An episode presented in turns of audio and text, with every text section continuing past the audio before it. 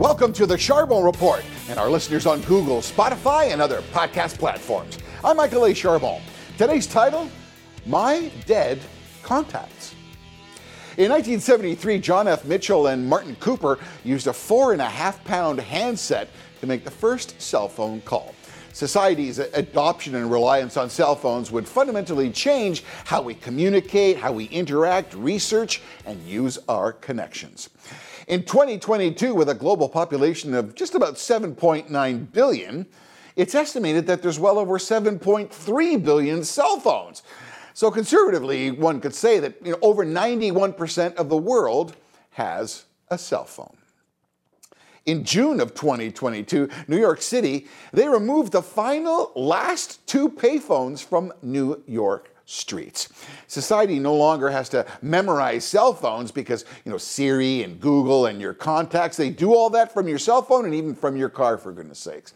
Multi-platform updating of uh, phones and computers, it ensures that most of us have those new numbers and it's all stored away and up to date.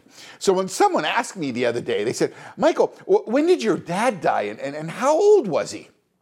I kind of knew, but I immediately checked my contacts. That is, if, well, if, if I had a contact from my late father.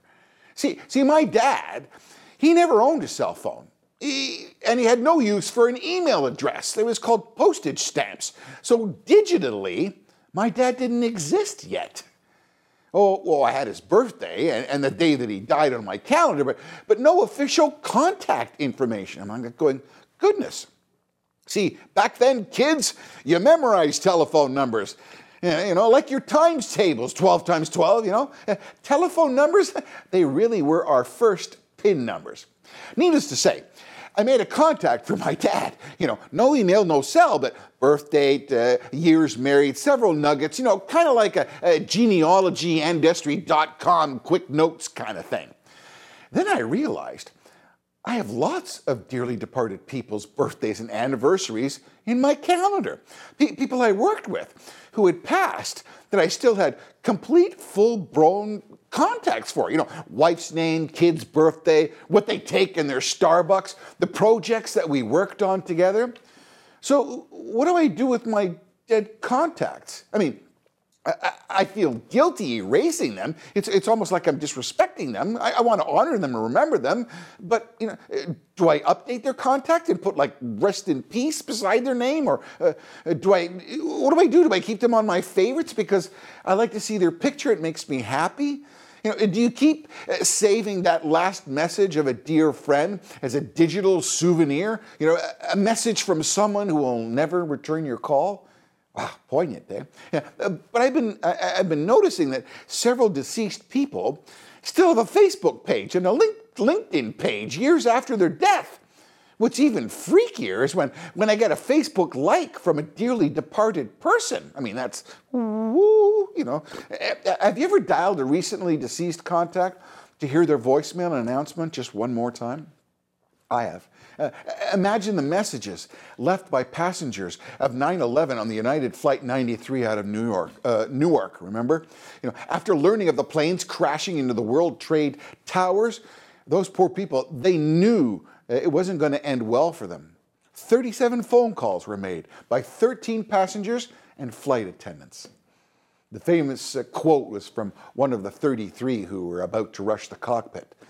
Uh, Let's roll. That's what said. Brave people, you know. One of my wonderful deceased contacts always challenged me with his proper English and vocabulary and pronunciation and these eclectic facts from the past. Millsy would say like phrases like um, selling old rope or, or hoist by your own petard or polygot or apothecary. Like who uses those words? But I never thought upon his death and his departure that I would keep those notes and continue to enjoy them as his memories. It was kind of really cool. I still do. I recently read a fantastic obituary. Uh, the words painted a really clear picture of this tremendous person of uh, accomplishment who was respected and loved and was surrounded by their loving family as they left this earth. You know, I wish that uh, people could read their obituaries before they die. So many people in pain and, and, and, strife, you know, would take such peace and, and uh, these great words that would, were, were, going to be said about them and, and about their accomplishments. You have to say it while they're alive, you know what I mean? Uh, one of the most heart wrenching digital souvenirs was a mother with uh, terminal disease with, with weeks to live. And, and she left a final message for her then only two year old child to be played when they're 18 years old. Or the other one was with instructions to play this on that day in the future at your wedding so she could be there with you too. Imagine thinking ahead like that. I mean, it's heart wrenching but amazing. It's sad but brave and, and, very, very touching, all wrapped up in one emotional salad, right? A positive thought, though, is that our words and images can now very, very easily live in digital eternity, with the caveat, though, that each one of us one day will also become a dead contact. Finally, please click and share and subscribe wherever you get your podcasts. For more episodes, you can always visit thecharbonreport.com.